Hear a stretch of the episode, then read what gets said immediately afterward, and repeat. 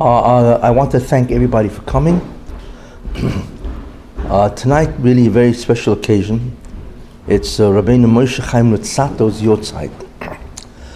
and um, he was nifted a long time ago, 1747. He was a very unusual person, very unusual. He's obviously one of the greatest in the last 500 years. He's one of the greatest Gedolim of 500 years. He, he left an incredible impression uh, on people with so many of his farm.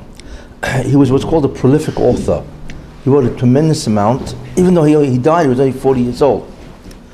But what was astounding about Ramchal is he wrote in so many different areas that most people, you know, some people, they specialize in psak, halacha, they specialize in agadito, uh, or pilpul, or what, what, and so on, you know. Ramchal wrote books in, of course, we know the most famous is Mesilas Yesharim, Musar, Hashkafa, uh, Musar, which is really about the Avodah, how to serve the Rabban Shalom, how to serve God. But he wrote uh, Sfarim books in uh, Hashkafa, Jewish thought. He wrote it in um, books on Kabbalah. He was a phenomenal Makubal. Um, the, the Vilna says, has said many, many things about him. But the, one of the most famous, and we know who the Vilna Gaon was, um, probably as great as Rishonim, by his own words. But he said that if the Ramchal was alive, because the Ramchal had been nift already, uh, he would walk to Padua by foot to learn. Now, the, this is the Vilna Gaon speaking, you know. Um, so you could you imagine who the Ramchal was. but he wrote books also on logic, Sefer HaHiggayon, on derech methodology of how to learn derech Tevunos. He wrote plays, Maaseh Shimshon, which are, are Alpi Kabbalah, uh, which are fascinating. And he wrote, um, besides the plays, he wrote um, a second Zohar. Uh, a lot of it is missing. He wrote a thousand page commentary on Koheles. He wrote um, uh, poems, Taktu Tefillos. It, it's astounding what area he was able to master. And he only lived 40 years. Uh, they said by the time he was 40, 14 years old, he was a Baki in the Kisvi Ari. Um, did you imagine one year after Bar Mitzvah? He was already a Baki in Kisvi Ari. Uh, he had Giluy Eliyahu when he was 20. It's quite young for Giluy Eliyahu, I must say. but he had Giluy Eliyahu. I mean, he wrote Sfarim where you see clearly he had Giluy Eliyahu. Uh, he also was famous because he had a Magid. The Beis Yosef had a Magid. It's an angel that talks to you through your own um, voice, uses your voice, and he talks to you through that. He had a Magid, and he wrote Sfarim uh, based on the, what the Magid told him, Tikkunim Chadoshim, and so on.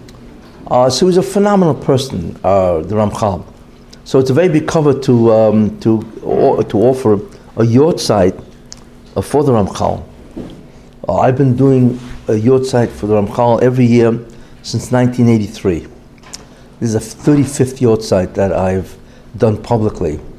And it's a big schos. I consider him to be uh, my major Rebbe. What can I say? Uh, some people do it with Breslev. Uh, I do it with Ramchal. Uh, but he was a, just an incredible person. Um, and it's funny uh, that, that he, he, writes, he writes in one of his Igris, his letters, that uh, in his day he was persecuted. Uh, people, you know, for whatever, because they thought he was part of the Schatz clan. Of course, it wasn't. The whole thing was a, as they call a bilbil. It was a lie uh, to stop the people jealous of him, so him. But he once he writes in one of his Igris that that Eliyahu told him that uh, his works will become very, very famous. So if uh, near the Mashiach coming. So that's actually one of the Simon of Mashiach, that his works are now accepted, they're, they're known all over. And who doesn't learn Ramchal today? B'derech Hashem, or the Mesilas Yesharim, or whatever. So we're talking about a very great person. um, I, I, can elaborate which, about him because he, he has a, it's a fascinating biography about who he was and what his influence was. And um, what, what is interesting, which is to note that he's accepted by all segments of Judaism. What do I mean? The, the, the Fruma Olam, the religious Jewish world, of course, Rabbi Chaim Luzzatto, of course, they accept him. But he's also accepted by the Reform, the conservative. He, he was accepted by the Maskilim because he was the one who, who reinstated Hebrew as a language of literature. It's interesting. So they, they call him the father of, of um, Hebrew literature because he used Hebrew, he had a beautiful command of the Hebrew language. And he used that to write plays and poetry and so on. Uh, so he was accepted by, by, by them, by the maskilim, by the religious, by everybody. It's interesting that uh, he should be accepted by so many people. In any case, uh, so this is a yortzeit dedicated to him. And um, what I'd like to do is give a shir, since we're very close to Shavuos, on the premise of Torah. What Torah really is. Uh, Torah is obviously something that we are so used to, but uh, a lot of people don't realize why it's so great. I mean, we know it's great because the Chazal talk about, especially Talmud Torah K'neged Kulam. To learn Torah is greater than all things. But why? What in Torah is so great? That's the question. And I'd like to give a shir on this on today because we're obviously a week away from Shavuos. Ramchal also died. Today is Yisoid Shabi Yisoid. Yisoid is the foundation of the foundation. It's even the foundation needs a foundation, right? And that really reflects beautifully the whole concept of the Ramchal, Rabbi Shachar because he always dealt, everything he looked at was always uh, premius, was always what is the fundamental concepts in any given chokhmah. And then he built on that into a beautiful structure. And therefore, it's very interesting that he should be nifta, he should pass away on that uh, uh, that sphere that we count. Yisoid should be Yisoid. so we could begin by asking, what exactly is Torah? Now, there are many different levels of understanding, obviously, and there are many different what's called facets or dimensions to the Torah. And I'd like to dwell on uh, several of them. Uh, you know, in, of course, time will allow.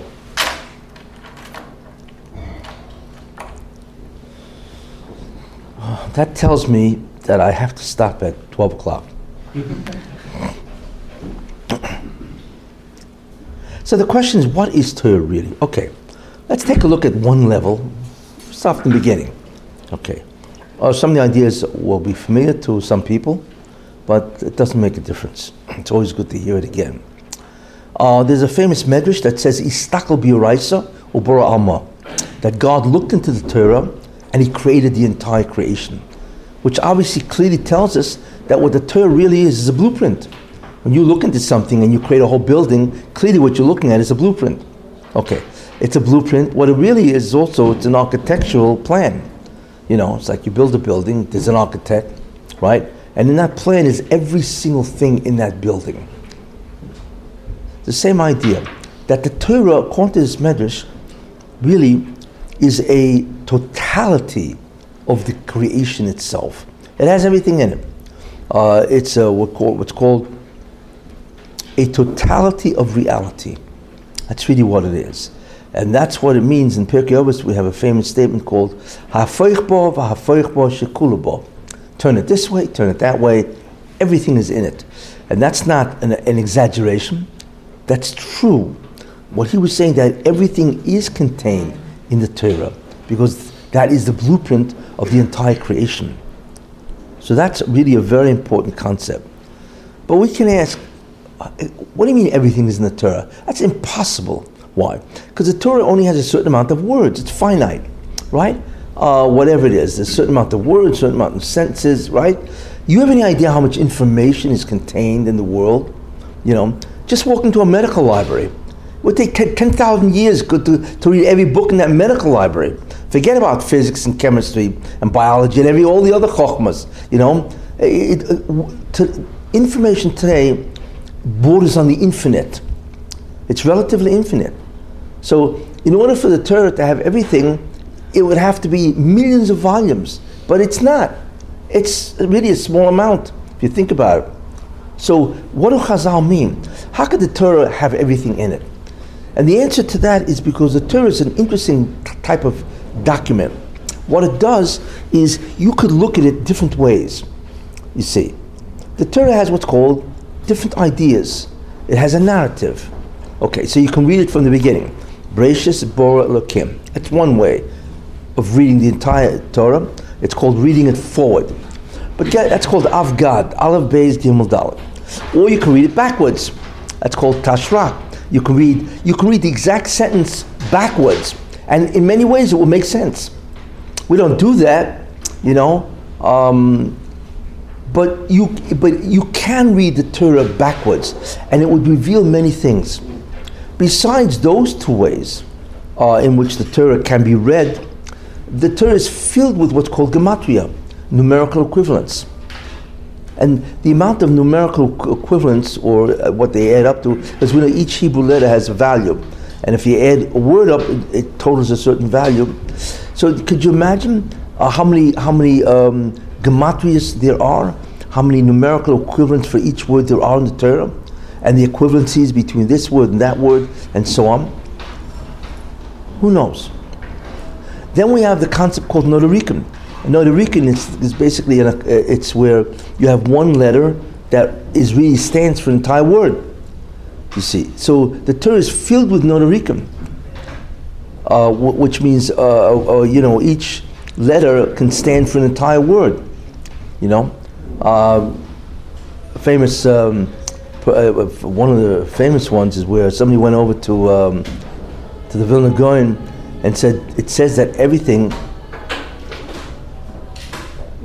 it says that everything is contained in the Torah.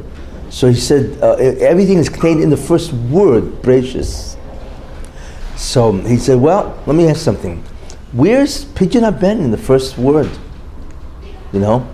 And the Vilna Gaon, without batting an eyelash, he said, well, Bereshis, Beis Reish, Aleph, Shin Yutov reads Ben Rishon, right? It's the first letter of each word. Ben Rishon, Acha Shloshim Yoim, Tifte. That was an astounding notarikim, you see. So the Bereshis itself has everything in the Torah, which is amazing. In any case, uh, so therefore, you have that way. Then you have what's called skip codes, which the what became famous in the last 20 years, where you take a letter and then you skip a certain amount, a constant, let's say every 20, every 20 letters, and it actually spells out words. So what we begin to see, and then there's what's called reciprocal. Every letter has the reciprocal. For instance, the reciprocal of an aleph is a tuf, the exact uh, other end of the alphabet. So a computer can do this. You could take the entire Torah and put its reciprocal in it, and it'll be a different Torah altogether with a whole different new set of information. So therefore, and this is just this is only a small part. So clearly, then, the Torah can be read in so many different ways, and what Chazal tell us is that everything that was ever created is in the Torah, in, in its very numerous ways of interpretation. And that's really why it says if one letter is missing in the Torah, then it's pasul. And it makes obvious sense. Because if the Torah is a document that contains every single thing, then if one letter is missing, it means that there's something missing in the creation in that document. So therefore, that Torah is pasul, you see. But in any case, so this is what we begin to see that Torah at that level is the total, the total description of everything that God created. But I want to uh, point out something, and this is a mistake that people make. The Torah is not everything that God did at all. We don't know what the Bershom did. But what the Bershom did is he created a bubble, so to speak, and in that bubble is the entire creation. But as far as the Shel Olam is concerned, he could have created an infinite amount of different realities, bubbles, each one having a whole different reality that in no way duplicates any other reality. There could be an infinite amount of bubbles, realities. Maybe he did it. We don't know. He never told us. But the Torah is a description of only one bubble but it could be that if there are an infinite amount of different realities, any reality never duplicating anything in another reality, which is beyond comprehension, right? Then each one would have its own Torah, wouldn't it? You see? So remember, the Torah is a complete description of this type of reality, this bubble, what we have, what we know of. It is not a description of the total acts of the Rebbeinu Important idea, because some people think that this is everything the Rebbeinu did. That is not true. In any case, so we now understand one level of the Torah, that it is a document, a text, that in some way describes the totality of everything that the Rebbeinu did. That's one idea. A second idea is that the Rebbeinu Shalom, in order to make this creation, he did a certain amount of actions. There's a certain uh, amount of actions that the Rebbeinu Shalom did. How does the Rebbeinu Shalom do things, really? He doesn't interact with the Bria directly. What he does is he emits forces. There are spiritual forces that he emits. And uh, the Kabbalah talks about them that they are called spheres, 10 in number. And what a sphere basically is, although we really have no idea what it is, what type of an entity is, what a sphere is, is that it is a spiritual force that actually creates realities. It's a creative force. And the Basham emits them, so to speak. And there are basically 10. But it's not just that there are 10. There are tremendous amount of combinations that they can go in. You can have number one uniting with number eight, right? Then you can have one uniting with number eight and number six, and so on. In fact, you can figure out mathematically what it is. Twenty, you know, there's ten spheres. How many different kinds of com- combinations and permutations are possible? Who we, we can't even guess, and so on. So therefore, the total act. So therefore, the Rebbeinu does actions, and what these actions are nothing more really than these spiritual forces called spheres, as and they can create realities, and it's them and their combinations and so on that creates everything. Now, the interesting thing about it is that each action, which is really a sphere or a combination that does the action, each one of these actions has a name. That's right. Each action that the Rebbeinu did has a name to it. You see. Therefore, the total amount of names really is the total amount of actions that the Rebbeinu did. What did the Rebbeinu do?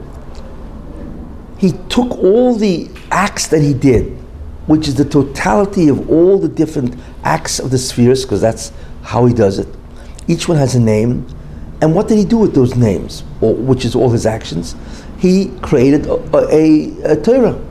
The Torah really is a document, like I said, that it reflects total reality. But total reality is really the total amount of acts that God did. Comes out that all the things he did have a name, and the Torah, therefore, every word is nothing more than a name for some action that the Bansham did. It's a different way of looking at it. It's a different way of looking at it, a deeper way of looking at it. And really, when you think about, in other words, when we learn the Torah, right, what we're really learning is the names of God. Because each word reflects a specific name that reflects a specific action that he does. Therefore, what you're really looking at is a, a, a continuous sequence of the names of God that look like words.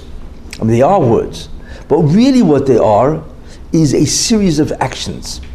Who says this? The Ramban. Ramban has a, a, a famous uh, uh, um, Rishon that says that the Torah, Kol Torah, Shemoisev Shel Baruch the entire Torah is nothing more than the names of God. Now, what is that supposed to mean? You see. But when we understand that every act that he did has a name for it, you see, then the totality of Torah has all those names. So there are names, there are, there are words that reflect different meanings, but the real meaning of each word is a name that reflects a specific action. And that's what the Ramban means. That the total amount of names is the, the whole Torah, And each name is a name of God. Therefore, the entire Torah is nothing more than the names of God. That's what the Ramban is saying. So he's revealing it at a much deeper level. You see. So that's a very important concept. Now, I'll tell you something interesting. One word reflects a name which stands for an action that the Rebbeinu did. But remember, the action that the Rebbeinu does is really a combination of spheres, singular or multiple, all acting together. That's what they are. Okay. If that's the case, what about the letters of the Torah? The letter. Each word has many letters. Each letter of the Torah reflects a specific combination of spheres acting to create something. When you combine all the letters of a particular word, that is the total amount of actions by the spheres that create an entity. But it's interesting. Where do you see that the noise? So, Api Kabbalah, according Kabbalah, what it really is, is that if you take a look at a letter in the Torah, a letter in the Torah has four different components. It's called Tanta. Taimim, there's a concept Mapach Pashto, right? Those are the Taimim. It has the Nakudis, which is the punctuation. It has a Tag, which is a crown, and there's an Ois, which is a letter. Four components. The Tam, they call it in fancy English the cantillation, because we sing it. It has the Nakuda, and there are nine kudus, whatever, komats, patach, and so on. Then it has the tag, the crown, and then it has the ois, the letter itself. All four components, see, we only look at the letters, but there are really four components basically to each letter. So all four components, which of course includes the, the letter itself, reflects a certain type of action and combination of these spiritual forces when you take all the letters of any particular word, it's the total amount. And that creates whatever that word reflects, that creates that entity that the word describes. So the Hebrew language, which is interesting, which I think is known, is a language, it's a creative language. Language is arbitrary. For instance, this is a table. Why do we call it table? Who decided that? You know what I'm saying? Table is a bunch of sounds. Table, right? Each sound we have a letter of an alphabet, so we can write table. But can anybody tell me why we call this table at all? It's arbitrary. All language is arbitrary. However, Hebrew is not arbitrary, it's absolute. Why? Because the name that reflects a thing contains the osios and its components, Okay, it has the total components or the combinations of these spheres, and therefore that creates the entity itself. So Hebrew really is a creative language. It actually creates the thing itself. What is interesting about this is a very interesting consequence. It's called white magic. You can do magic because you can duplicate the action that the Rebbe did. If you meditate with a certain type of kavana, intent, and you meditate on a word in the Torah, okay, using a certain process, okay, and you meditate on the name of an angel. I'm not telling you to go home and do this, but this is how the Tanoim did it. It's called Shinoi Teva, white magic, as opposed to black magic. But what it is is that if you meditate on the name of a malach, and there are many, and you meditate on a specific word, then that malach is is forced to duplicate the action that that word represents. You see, that's magic. That's the magic of the Torah. That's how people are cre- able to create different things. Why they were able to create a calf every Erev Shabbos, because they knew the word that reflects life, okay, and they were able to meditate on that, and they meditated on the malach that is assigned a job, they were able to create a calf. Shore Beach shopping, you know? It's, it's, it's for the budget conscious. That they use this kind of stuff. But that's how they do it, you see? Be- why? Because every word in the Torah is a specific action of God. You see? Now, the, it would be incredible if I can get the Rabban Shalom, so to speak, to do the action he did in my favor. And that's how they do it. But the one who has to do it is a malach that is able, that's able to get that operation, the Shekhinah, to replicate that act, and all of a sudden it happens. You see? So it's possible, for instance, to levitate this glass. You see? There's two ways to do it. Either I lift the glass, right? Or I meditate on the name of a malach to do the operation called anti gravity. You see? And lo and behold, this will rise. Now, I'm not going to do it now. But you, you, see the way it works. and this is the result of understanding what a name in the Torah is. Because it's nothing more reflects an action of the Rebbe And each letter, ois, the whole word reflects the combination of those divine spiritual forces that do it. It's halach al What's interesting is Rav Moshe Zakuto, the, the Rebbe of the Ramchal was Rav Shaya Basan. Okay, he uh, it was uh, one of the Gedolim of Italy. His Rebbe was Binyamin HaKohen. Okay, was Binyamin HaKohen. The Rebbe of Binyamin HaKohen was Rav Moshe Zakutoi, tremendous Makubal, you see, and he was a Talmud of a Talmid of the Ari. That goes back really pretty far. And that's really the Ramchal is in that line you see from who? The Ari, Chaim Vital, and so on, until you get to Moshe Zakuto, Binyamin HaKohen, Shaya Basan, and Ramchal. It goes all the way back to the Ari. Okay? So Moshe Zakuto wrote a sefer, okay, called Shemus. Okay? And in that sefer, it's two volumes. It's an incredible sefer. It has all the malachim and how you can do magic, how you can disappear and appear somewhere else. It's a sefer filled with magic, but it's all Kabbalistic. And he wrote it. You can buy it in the store. But I wouldn't fool around with it. Why? I'll tell you why. It's not that it won't work, it will work. And the truth is, it'll work even if you're a Russian. Because it's not a matter of your tzidkus, that's Ruach HaKodesh. It's a matter of mechanics. You know what to do. Bilam was able to do it. That's how he was able to do it, you know. But the problem is, malachim don't like to be pushed. They don't like to be told what to do, you see. And they get very angry.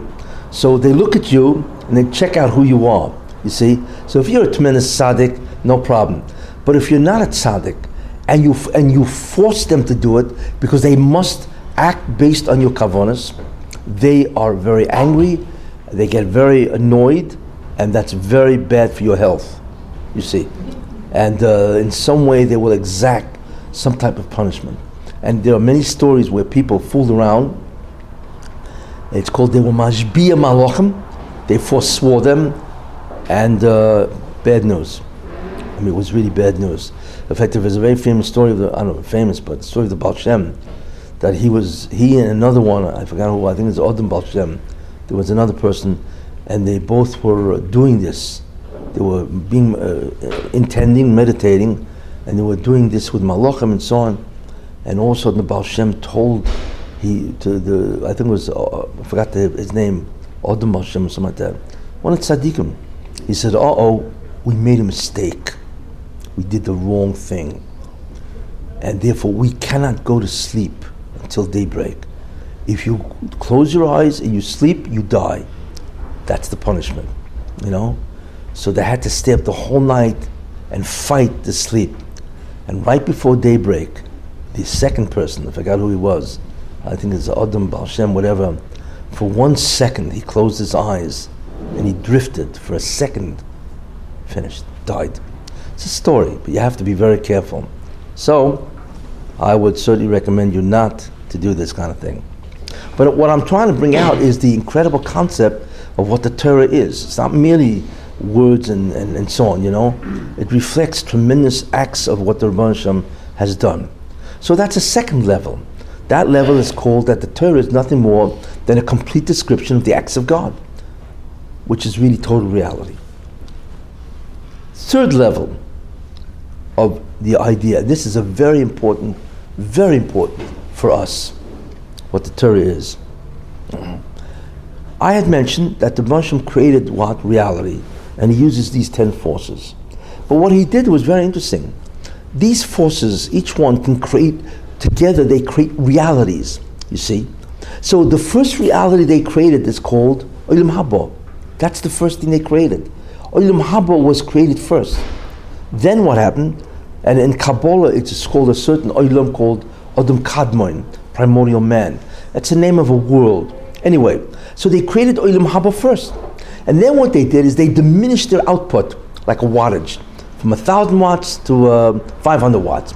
They diminished their output, and as a result of, the, that, the realities they created was, was tremendously inferior to the higher ones.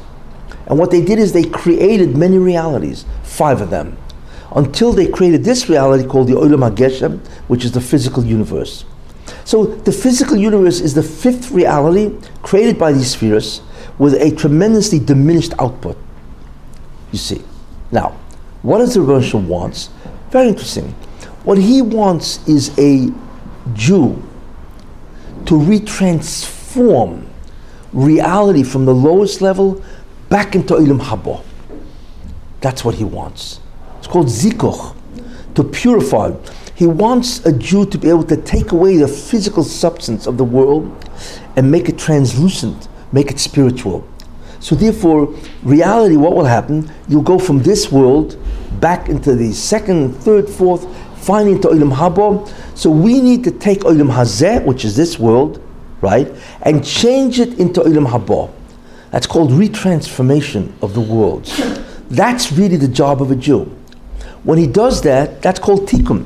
Because the original world or reality that we knew of is what? Is Olam Haba. What's the difference in realities? What are the difference in all five? The difference is to what extent are you massing God? To what extent do you comprehend the yichud, the ultimate oneness of God? That is what differentiates all different five types of reality. So what the Rosh wants you to do is to retransform. But how? And the answer is you got to turn on the spheres. You have to get them to, it's like a rheostat, you know, you got to turn them on and get them to pour out more energy, and that automatically will retransform reality. That's really what the job of a Jew is to retransform a physical reality back and back and back into a spiritual reality. The greatest one, of course, being Olam Haba. You see, this is what. Now the question is, um, how do we see this? So there's a there's a very uh, old kabbalistic text called the Bahir, written by a great Tanu called Rabbi Nechunya ben HaKanah, was the greatest mekubal kabbalist among the Tanoim in his generation. Very great. And what he did, he wrote a Sefer Bahir, and in that Sefer he says, very interesting concept. Remember what I said? That when the Bershom began to create realities through these spheres, right, he created Olam Haba first. And then he diminished that until we get to this world which is physical, you see. So therefore, what the Bershom, uh, that's what he did. Now, if I ask you, what is what what which what started Olam Haba, right? How do we translate Olam Haba in English? The future world, correct? If you want to say the future world, how would you say that in Hebrew? Tell me. You wouldn't say Olam Haba, because Olam Haba means the world that came. You would say Olam Sheyavoy, the world to come. Is that not true? Yes. The way to say the future world is Olam Sheyavoy, not Olam Haba. So the Sefer Bahir says because Olam Haba means the world that came, because Olam Haba came first. Interesting. Even the words reflect that. You see, Olam Haba, the world that came first, Alma Osi first, and therefore. Um, uh, we, so therefore, we have to take this world right? And retransform it back into the first reality, which is Olam Haba. A very, very interesting concept. And so on. and by the way, each reality is called an Olam because the word oilam comes from the Hebrew word helem, concealment. Because each world is nothing more than a concealment of the presence of the Ribono Shel Olam. And that's why it's called an oilam, or reality, and so on. In any case, now, what the Ribono Shel Olam do, we now understand that the job of a Jew is called tikkun, to rectify, or correct, or restore, or repair. And what he does is he repairs Ilam Hazeh, he changes it back into Ilam Haba, the future world. That's what he does, you see. And he does that, what's called zikuch, he purifies, removes, purif- to purify means to remove the contaminants or the impurities, and he remo- re- removes physicality from this world, and it becomes spiritual, you see. So what the Bansham did, then did is he assigned each Jew a certain area in creation and said, you need to repair that. You need to repair that. Each individual has his own area of assignment. No two people have the same assignment. Some people have bigger assignments, that's true. Like an Ov, Yaakov Avinu. His assignment was massive. But in the end, it was his assignment. Each person has an assignment, you see. And therefore, each one has to rectify, to purify their assignment, you see. Now, how do you change your area? How do you rectify or repair or purify your area? And the answer is mitzvahs. The Taryag mitzvahs is the way to repair it. Each mitzvah of the Taryag, 613 commandments, right? Each section or mitzvah will repair. Your assignment is 613 sections. So each mitzvah you do will repair one section. That's how it works. Your entire section is 613. You repair one with one mitzvah. You see. But wouldn't it be incredible if I could do one mitzvah and repair every area to a certain extent? Instead of repairing one area, repair the whole assignment partially. But you talk about the whole assignment. Wouldn't that be incredible? Is there such a mitzvah? And the answer is yes. There is such a mitzvah, and it's called Torah. When it says Talmud Torah Keneged Kulam, right? That learning Torah is weighs against all other mitzvahs, right? It's as significant as all the other 612. Why? Because when you learn Torah, what happens? Since Torah reflects the totality of reality, you see, it draws from the first sphere, Keser, crown. And that sphere is the root of all the nine below it. And a root can influence the whole tree. The light or the ore of Keser, the force of the which is called Keser, the crown, which is the first and greatest of the spheres, okay, that will influence everyone below it. But how do you access that? And the answer is Torah. Torah can access the light, the energy of the sphere called Keser. And because of that, you see, it can repair the entire assignment that you have partially, but it can work on every area, whereas every mitzvah can only work on one area. That learning Torah can work on every area, which is absolutely astounding. That's why it's Keneged Kulam. Because no mitzvah can do that. They can only work on one section of your area. Torah, however, because it's a root, it, it can bring, it connects to the ore of Keser, that highest sphere, energy, spiritual entity, and therefore it can repair the entire assignment area, which is very, very interesting. You understand? That's what Talmud Torah Keneged Kulam really is. We understand it much deeper now, you see, because no mitzvah can do what Torah can do. It's unique. And it's obvious, because each mitzvah is a specific action. But when you learn Torah, Torah is the totality of the whole Bria. If that, why? Because it's the ore of Keser. It's the light, the energy of a sphere, right? Which is the root of every uh, uh, sphere below it. And the root always can influence the whole tree, because it's the root. That's why Talmud Torah is really Keneged Kulam. the very important idea. And that's why, you know, when they say, you know, if you're learning Torah, you know, don't do anything else. You don't really, it's not that you don't need anything else, but Torah is so powerful that in many ways it will just take care of the whole, the whole area, which is, when you think about that, an incredible concept. That's why when somebody learns Torah and he finishes an entire Masechta, or he finishes the whole Shas, he has gone through the totality of reality. Think about that, because that's really what it is. That means, in a certain sense, he has purified all the entire Bria. Now, that is not bad. He has purified at whatever level he's at the totality of the Bria. So, when you make a Siyum on a right, and certainly if you're Mesayem Shas, you have had a hand in repairing all reality. Incredible. That's how great Torah is, you see.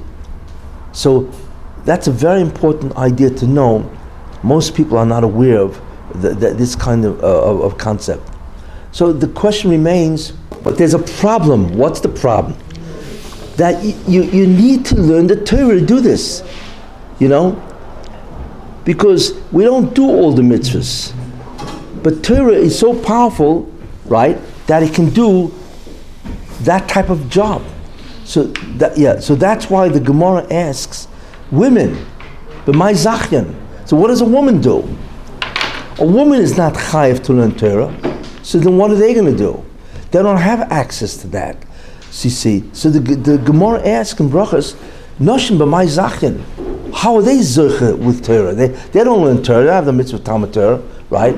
So if that's the case, right, how, what are they going to do? How are they going to repair the totality of the Bria? You see? And you need Torah. Torah is so great that you need to learn Torah. So the Gemara answers because they help their husbands learn, right? And they bring their kids to school. That's right. Because they contribute to the male learning Torah, then that immediately affects them, and they are therefore able, able to plug into Keser, right, and have the same benefit as their husband. But they need to do that. So when a mother, you know, tells a kid and she gets him to go to the yeshiva, and she encourages her husband to learn, right? And not only that, you know, it's, there's always something going on, right?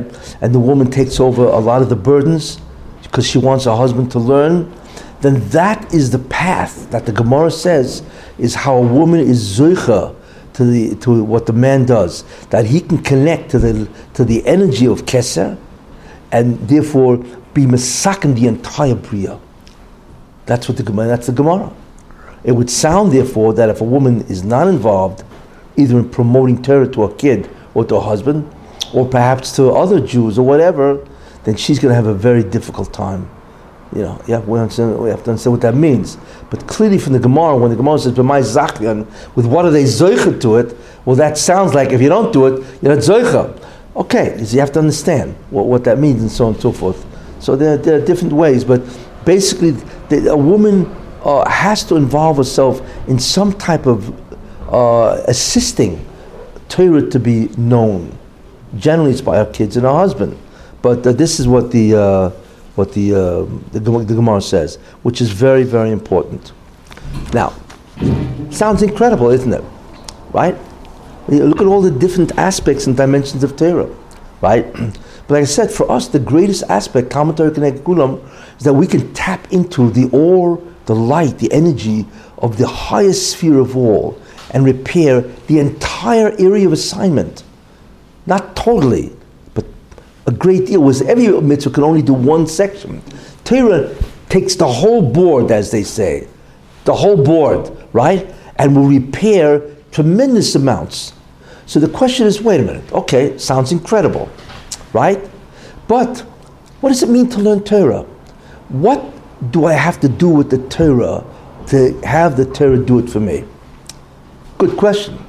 Now listen to this. And the Ramchal talks about this. Okay? When it means to learn Torah, what does that mean? And, and the, some of the ideas that he says is absolutely startling. So here's what the Ramchal says. One, if a person is learning and he has to relax for a minute, right? He's got to relax. You know, his head's banging away because of all the ideas and thoughts. He needs a 10 minute break, right? So what does he do? Goes into his living room or whatever, basement, or whatever. He goes to the back and just puts his head down for a minute. Is that learning Torah? Of course not. But that taps into Keser. Why? So the Ramchal brings an incredible. Uh, he says, well, how do we see this? Because it says, "Lasik b'divrei Torah," right? We make the blessing in the morning, the bracha, right?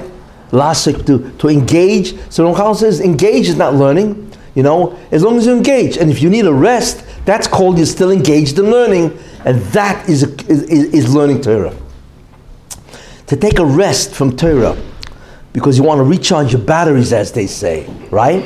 that itself is like learning Torah. I'm not saying it's equal to be, but it already taps into the Or of Keser. And that's all you need. You see? It's an incredible concept. That resting when you learn itself will enable you to tap into that.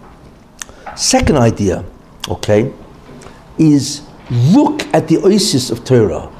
That also taps in to the Or of Keser. That's why if you have an aliyah in the Torah, right? So many guys after the aliyah, you know, they're following the Bakere, after, you know what they do, they stand on the side and they look in the Chumash. Don't do that.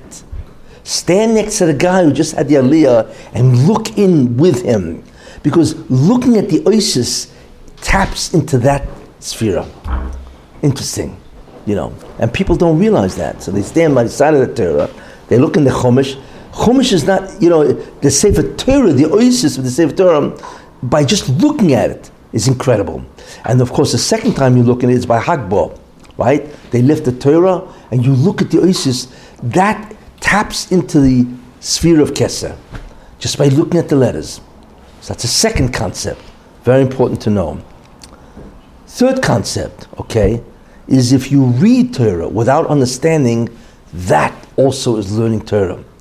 Because as long as it's dealing with the osios of the Torah, then that taps into that incredible um, divine energies, uh, Keser, and so on. A fourth idea is if you think Torah, even if you're not looking at the Sefer, right? If you're thinking of Torah, that will tap in. And what is important to know is this, and a lot of people don't realize that. If you think about Torah, thinking about Torah is achieving clarity in Torah, because that's really what your objective is. You want to analyze and you want to synthesize, which means to put together the ideas. And as a result of that, you reach a tremendous havana. The greater the understanding and clarity of the Torah, the greater you have tapped into that sphere. It depends on how well you understand it. So we all start out, well, I don't really understand it well, but the thinking itself already is tapping into that incredible energy. But when you, as you think and it gets clearer and clearer, okay, then all of a sudden the, the, the, the neshama can tap into that sphere and has awesome results. So thinking and understanding with tremendous clarity, the greater the clarity, the greater is the the uh, the uh, shefa, the incredible energy that you can pull out of that sphere. That's why it's very important to understand what you're learning, you see. Now, besides that, it depends also on the area. And the Ramchal says different areas of Torah have different pulls on that divine energy called Sphere Keser. And what's the greatest, and this is Ramchal, you can look it up, this is not me, I'm just repeating what he says, right? Because this is not the Derech HaYeshivas. Okay? Ramchal says that to learn what he calls Yedias Elokus, knowledge of God, is the greatest tap you can have. And knowledge of God is Hashkafa and Kabbalah. That's it. That's the top. You learn those ideas about Hashkafa, Kabbalah, but Hashkafa, Derech Hashem and so on, then that information about who God is and His agenda and his divine plan is the greatest connection you can have to Keser. The next one after that is called Yediyas HaMitzvahs, which is Yiddish Halachas. To learn Gemara, which is really what? Gemara is really basically to learn halacha, the problems that concern itself with halacha, because that's really what Gemara seeks to do. It's a problem solving format. That's what a sugi is, you see. But it's about halacha. That, of course, is Torah, no question about that. But it's not as great as Hashkaf and Kabbalah. This is the Ramchal Shita. It's also the Ari Shita and so on. Okay, um, obviously because to serve God, to know God, to know God, and that's what Hashkaf and Kabbalah is, is greater than to serve God through halacha. Now, don't get me wrong. I'm not saying you know halacha is critical. That's the mitzvahs, you know. But in the areas of Torah, the Ramchal places that as the greatest one of all, to know God, which is the greatest serving of God. That's what he said. Okay, so we have the area also determines how much you pull down, and then of course is the amount of Torah. If you learn a tremendous amount of Torah, you've pulled more keser to you than if you learn less. That's why a masmid has taken enormous amount of uh, this power of, uh, of, of, this particular sphere, keser, uh, and rectified incredible amounts of, of his area. The next one is called the Amelus. Yeah, how much Amal are you? How much effort do you put in? It's interesting, you know? If a guy could go to work and he can make a fortune of money, and he says, I'm not going to do it, I'm going to learn one Seder a day, then he's giving up a lot of money to learn. That is called self sacrifice. Self sacrifice is amelus. There are many forms of labor, right? Effort. One of them is to give up. Another one is while you're learning itself to really think and to push away all kinds of distractions and so on, you know, ideas which are interesting and so on. Therefore, the, the thing which multiplies enormously the amount of Torah that, or the amount of connection that you have to the divine forces is amelus. What are you sacrificing? How much labor are you doing? And that's not directly tied to the actual learning. It's what you have to give up to learn, you see. So amelus is a key factor in the acquisition of this incredible uh, uh, um, divine energy. And the last one, which is number eight, is your intent. Somebody who learns Lishma is greater in terms of what he can pull down and rectify and repair than somebody who does not learn Lishma. What does Lishma mean? Very simple. To learn Torah because I want to do the Ratzon Haboire. Period. The reason why I'm learning Torah is because I want to know what God wants and I want to do it. Therefore, to know His will, I am going to learn the Torah. You see, that's Lishma. That is greater than if somebody doesn't learn Lishma. You see, although it's still very great, don't get me wrong, but obviously there's an enormous difference. There you are. I've just given you eight different ideas of what learning Torah itself but the common denominator of all this is that they all pull down this incredible force to rectify your whole assigned area. You see, partially, but it'll hit every area that you that you're in, which is uh, uh, uh it's which is amazing. There, there's nothing that's that's greater than that. You see. Well, the question: How much Torah really is there? I mean, what are we talking about here? You know, uh, one textbook, five textbooks, eight textbooks. What are we really talking about? So there's a very fascinating story of the Ari, which incredibly illustrates how much Torah there really is to know, which tells us a great deal of what's going to happen in the Messianic era.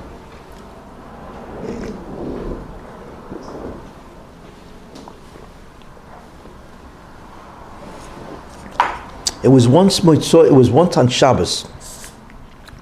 And the Ari was learning Kabbalah. He was learning, this, this brought down Shivchei HaAri. Um, he was learning with one of his Talmidim, um, you know, in the afternoon, and all of a sudden the Ari closed his eyes, he fell asleep. And all of a sudden the Ari started mumbling. So the Talmid, like he was frightened. Why? You didn't know what to do. You do not want to wake up the Ari. That's clear. You know. But the Ari's mumbling is greater than somebody else's drasha, you know. But what was the Ari mumbling? So he figured, you know what I'm going to do? So he goes, he, he puts his ear right next to the mouth of the Ari to hear what he was mumbling, you see? And he put his ear next to the Ari's mouth while the Ari is sleeping. And all of a sudden, the Ari got up, woke up, you know, for whatever reason. It was too close or whatever. So the guy was frightened because he woke up the Ari, you know. So the Ari saw that he was frightened. So the Ari told him, Don't worry, it's okay, everything's fine. Al tid'ag, don't worry, you know. So since the Ari was so kindly disposed toward him, he figured a little chutzpah, a little more aggressive, and he asked the Ari, what were you mumbling? What, what was that? I don't believe you were mumbling because you were dreaming or whatever, you know. So the Talmid, so the Ari said, I'll tell you. I didn't fall asleep. What I did is while I was learning, I realized I had to access something. So what I did is I was Machavan Hashem. I intended, I meditated on a divine name. The Ari could do this. And all of a sudden I ascended not me, but my consciousness ascended to the next world, which is called Olam Yitzira. That's the, the, that is the first spiritual dimension above this world. And I ascended to that realm, you know. And once I'm there, and that, by the way, is one of the realms that the angels are in. There are several of them, that's one of them. So a malach came over to me. Remember, the Ari's here, but it's now his, his consciousness is now ascended. So the Malach came over to him and said, What would you like? There are different shiurim going on. Shimon bar Yochai is giving a shiur. Rabbi Akiva is giving a shiur. You know, it's like a who's who. You know, the Tanoim, the Amroim. So he said, um, uh, what, what, what's Rabbi Akiva giving a shiur on? So the Malach said, well, he's giving a shiur on Pashas Bolok. Pashas Bolok. See, the Ari said, I don't, I want to go to that shiur. My man is going to kill himself from Rabbi Akiva on Parshas Bolak. So he takes him, puts him in the, whatever they do up there, they sit down, whatever, and so on and so forth. And I heard a shiur from Rabbi Akiva, the great Rabbi Akiva on Parshas Bolak, right? Fine. So, and the Ari said, that's where I was. You know, I wasn't, and my mumbling was, I was repeating the words of Rabbi Akiva. You see. So the Talmid was like stunned, fascinated. He said, tell me something that Rabbi Akiva said. What does the Torah sound like in that world? What is it? Imagine. Tell me something, you know, of what the uh, Rabbi Akiva said. So the Ari said, I want to tell you something. If I had paper in which I could write for 80 years and I had a pen and ink that I could write 80 years, I couldn't even begin to tell you what Rabbi Akiva told me in the, in the, in the three minutes that I was out. That's what he told the Talmid. You see, what do you learn from that? That, you mean we have the Torah? We, we don't have a nanosecond of the Torah. We don't even realize how much there is. 99.9999% is concealed from us. The Rebbeinu only revealed to us just a very small amount you see. And that's what we realize from the Ari, that the Torah in itself has information which is so vast that he could, in one, uh, let me say something. If you wrote down all the Mefoshim on Pashas Bolok, so what would you do? You'd fill up, just on Pashas, you'd fill, you'd, fill, you'd fill up a volume, correct? That's all. 80 years to write what Rabbi Akiva was saying in that what? In that one, in that three minutes? We have no concept that's what you see from the Ari. And the truth is, what the Ari said is a medrash. It's an astounding medrash that's very difficult to understand. And it has awesome repercussions. What is that medrash? At the, it's a medrash rabbah at the end of Koheles. And the medrash rabbah says the following that the entire Torah of Moshe Rabbeinu, what is that? Bavli, Yerushalmi, Shadis and Chuvas, right? Medrash, Mechilta, Sifra, every commentary ever written, the whole thing is hundreds of thousands of volumes. So the Medrash says that the whole Torah Moshe is Hevel compared to the Torah of the Mashiach. What's Hevel? You know Hevel is? Hevel is Luft, air. There's no substance, right? What he's saying, the Medrash says that the Torah of Moshe Rabbeinu is air. It's like a vacuum compared to the Torah of the Mashiach. Do you believe what that means? You walk into a Sfarim store. If you looked at all the volumes of Torah ever written, it would be awesome. You know? Yet what that Medrash says is that that's not even air. It has no substance compared to what the Mashiach will reveal. And then it says in the Medrash, and the Torah of the Mashiach is nothing compared to the Torah of Olam Haba. Now, besides the fact on face value of what that means, it's awesome. But there's something else that's shocking. Because wait a minute, the Mashiach is a man. He's a basar v'dam, right? And not only is he a man, he's going to come on this earth. We're going to look at him. We're going to see him, right? He's going to be a, a regular guy. I mean, he's going to be a holy man, obviously, you know, but he's going to be a basar v'dam, right? How in the world can he reveal that which, when you compare it to the Torah of Moshe Rabbeinu, is zero? Because we're talking about experiencing this knowledge now, whatever it is, you know, on this earth. So if we can't even masig the Torah of Moshe Rabbeinu, which we can't, it's so huge, how are we going to be masig the Torah of the Mashiach? And if we can't even masig the Torah of Mashiach, Olam Haba, and that's why Olam Haba is infinite. You see, Olam Haba is infinite bliss eternally. And that's why. It's an eternal upward swing, you see. But from that medrash, you see, well, how much is there to Torah? Take a look. Awesome. We cannot comprehend. And that's what it means when it says, Kimolo ha'oretz deo. The earth will be filled, not the sky. The earth will be filled with the knowledge of God as the waters covers the seabed. You know how much water there is in all the seven oceans of the world? It's awesome. Trillions and trillions and trillions of cubic meters. Right? Could you imagine the knowledge of God will be equal to that, at least?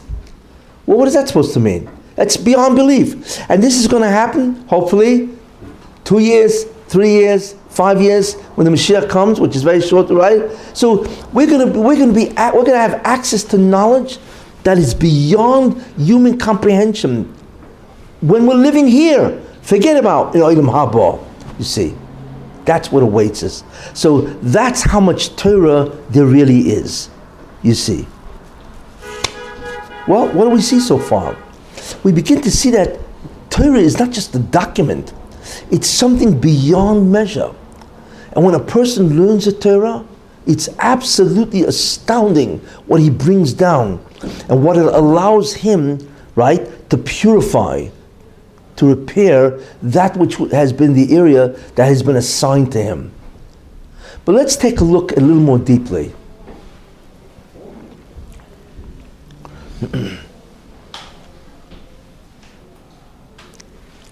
we now begin to understand what the Torah is.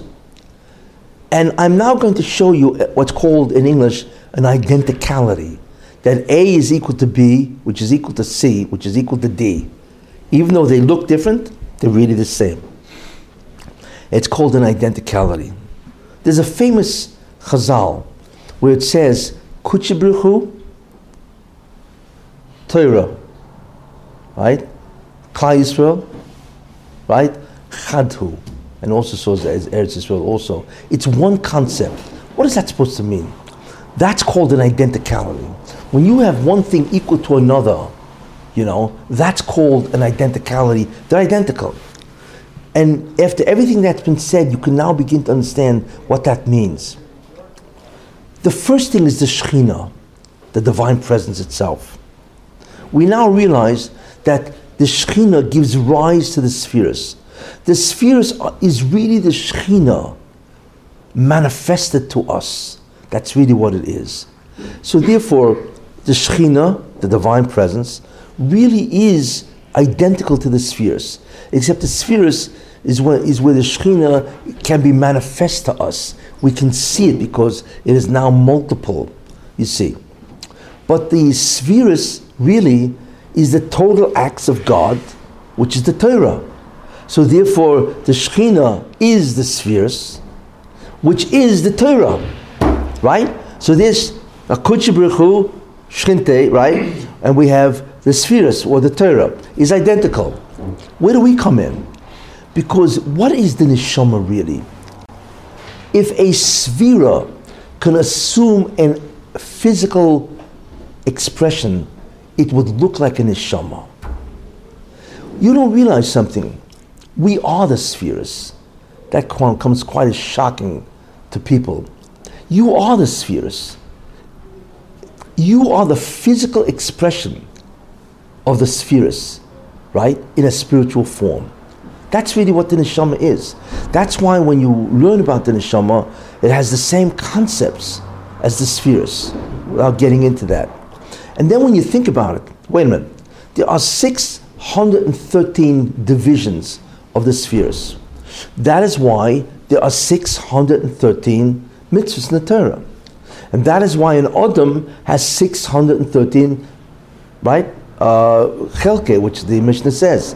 And therefore we have 613 commandments, right? Each commandment is one connected chelik of the guf.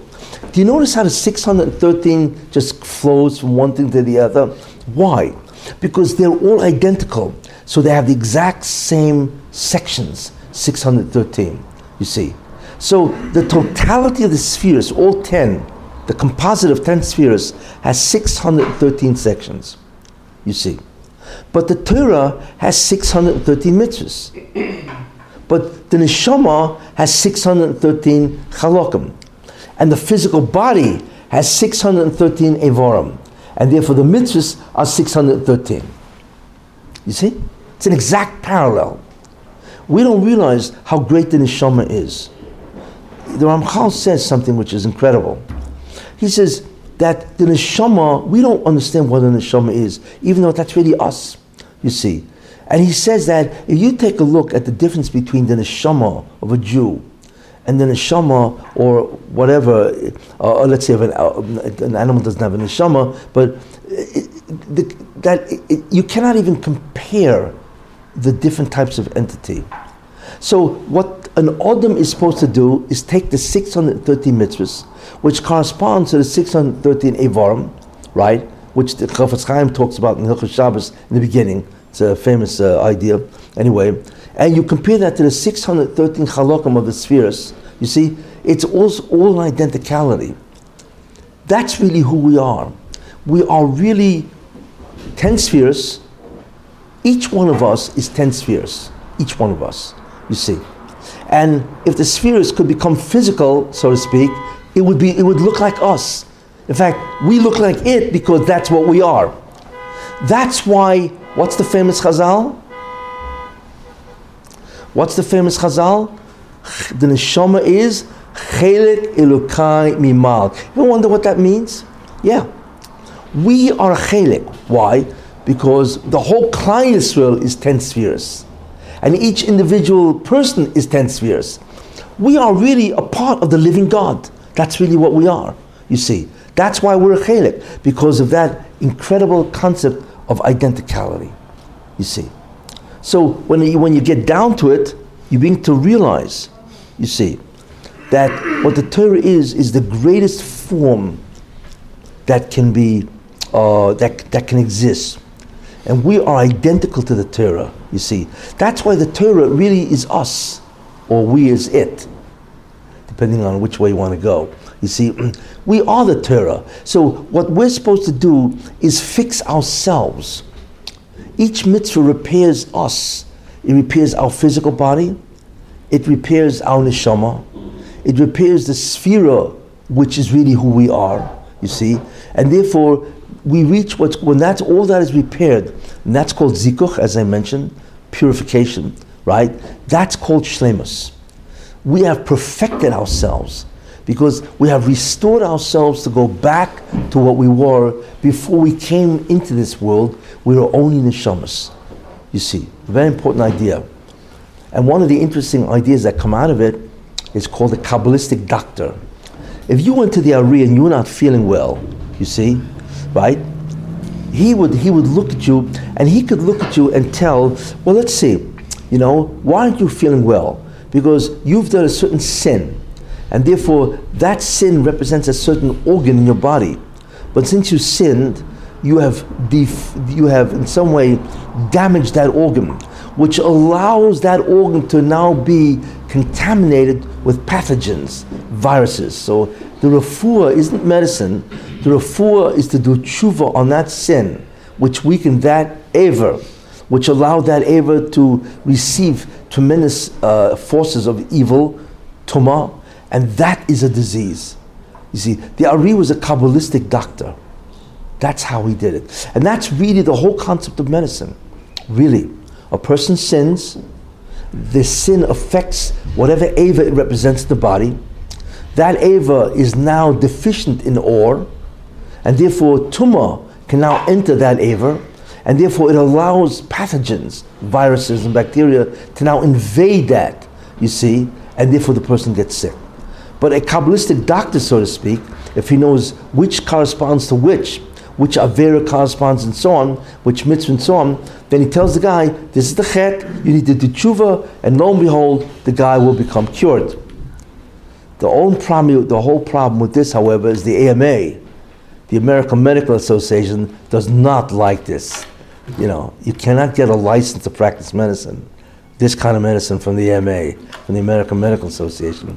But the Ari would do that, and this is what they used to do. You know, there's a Sefer Rafus. You know, it's not just vegetables and herbs and all that. They know exactly, you know, which mitzvah to do tshuva, to do tshuva on, and so on. So, what have I spoken about so far? I've spoken about very important ideas, the many, many different dimensions of Torah. This is what I've spoken on, you see. And um, these ideas. So, the first thing we learn is the concept that Torah is the totality of reality in this document. Then the, the next concept I, I mentioned is that the Torah is nothing more than names that describe the actions of the Baruch You see? And each, therefore, each word in the Torah is the name of God. And that's what the Ramban means. You see? Then the concept called that the learning Torah is Keneged Kulam, which means it will tap into the highest sphere and rectify your situation totally in your entire area of assignment. This is what we also saw. Then I brought over the whole concept of what do you have to do? You can be osek in Torah, and that will do it. You can read the Torah, you can look at the Torah, and so on. Anything looking at the Torah is going to repair that which you have to do. That's how many ways you can actually do it. How much Torah Israel? Well, you heard the story of the Ari, what there really is to know, which we will know, we will learn in the future, hopefully very shortly. And that itself will be beyond measure. If you want to have a comparison to what that means, imagine you pulled out somebody from New Guinea in 18 in 1953. It was in 1953. They never saw, guys, people, the tribes living in New Guinea never saw white man, and all of a sudden some guy flew in to New Guinea, and they thought he was a god. I mean, you know, and so on and so forth. Now imagine you pull a guy who lives in 1740. Right? I mean, what's in 1740? You take him put him in a time machine and move him to 2017 and then put him in the middle of, let's say, uh, Fifth Avenue, Manhattan, I guarantee you he would have a heart attack. He could not in any way assimilate what was going on. I mean, there's guys walking around talking to themselves. You know, we call it cell phones, right? Guys playing with these little, little gadgets. You know, what is it? Like, what, what, what you know? And then guys driving around with cars. Like, what is this? You know, these, this is devil worship. You know what I'm saying? He couldn't assimilate this. You see, that's a, a, a, what's called a dimion. The same shock that this man would experience in 2017 is the shock that we would experience when the Mashiach comes. And that is why, and I want to close with this thought, which is something that you have to think about. The most dangerous man in the world, the most dangerous man who ever lived is the Mashiach. Why? Because we think the Mashiach is going to come, he's going to come riding on his white horse or maybe driving up in his Cadillac, whatever he's going to come in, right? So we think he's going to arrive. It's you know, okay, what's the big deal? The Mashiach is going to come with an ore, a light, a force that is beyond comprehension. What's going to happen to us? Everybody will die because you cannot be sovel that kedusha. It's the exact same thing that happened by Matan Torah. Remember, God revealed the first two mitzvahs. Lo there any gods before you. Right, the first two mitzvahs in the Torah was given by God to the Jews, not by Moshe, but by the Moshe. The problem was that the kedusha was so incredible, everybody died. Why? Because the rule is if you cannot be sovel, if you cannot bear that holiness, you will die. That's simple as that, you see. So that's what happened. Now, what was the level of revelation that the Baruch gave them at that point? And the answer is that was the revelation, or the level was the revelation of the Or Mashiach. That's all it was. And they all died. You see. Now, imagine, skip forward 3,300 years. Mashiach comes, you look at him, right? Looks like an ordinary guy. And outpours from his mouth an ore that's beyond comprehension. And it's not ideas, it goes straight into your moyach, into your heart, right? And it lifts you. But you cannot take that, you see, and you die. Therefore, the most dangerous man is the Mashiach. Because he's going to kill everybody. Therefore, what the Baruch has to do and I believe it's going to happen soon, he has to raise the consciousness and prepare the Jews for the entry of this man and this Torah, or else he'll kill the whole planet. And therefore, we see that by Matan Torah, right? It took one year to prepare Klal Yisrael, the Jewish people in Egypt. One year, they saw the Makkahs, but each makkah wasn't just a physical plague, it was an incredible perception of some aspect of the might of God. It was ruchnius, spirituality. And they had that for one year. That's how long the makkahs were, right? And then they had what? Kriyas Yamsuf, where in Oma Ivriya, a maidservant saw more than Yecheskel Novi with the Maaseh Merkava, which is the whole fundamental idea of Kabbalah. She saw more, right? Then you had the 49 days of Achona and finally, they stood at Har Sinai and they all died. Can imagine what that is? How much preparation you need? Therefore, you cannot have a Mashiach come because he will kill everybody. The Baruch has to be Mechan Klal Yisrael. He has to prepare Klal Yisrael with an incredible rise in consciousness of Torah. Now, we don't know how that's going to be, but it has to be because nobody can take that type of Torah which is what people forget. It's not a matter of a man arriving. It's a man, a man arriving and revealing an ore, a light, a consciousness that is beyond comprehension, you see. And I believe that hopefully shortly that will happen. Where something will happen where the consciousness of Jews will rise, Jews will do tshuva, however it happens miraculously, because they have to rise in order to be able to receive the whole concept of this or. and it has to happen soon, you see. In any case, and remember that which the Mashiach reveals is the Torah at the level of the Or Mashiach. It's the same Torah, except it's, it's the same Torah, but it's enormously expanded to see everything. Let's hope that he's going to come very shortly and that this rise in consciousness is going to happen really very shortly. Uh, and as a result of that, we will be zoicha to see something which the Tanoim and the Amoraim and the Ovus and the and the Nevi'im, they can only dream about, right? They can only dream about this, right? But uh, let's hope that we're Zoich to actually see it and be ready and be prepared and to really be able to uh, uh, be prepared actually to receive the, the, the entire redemption, the entire redemption process. Let's hope it happens this year. Thank you.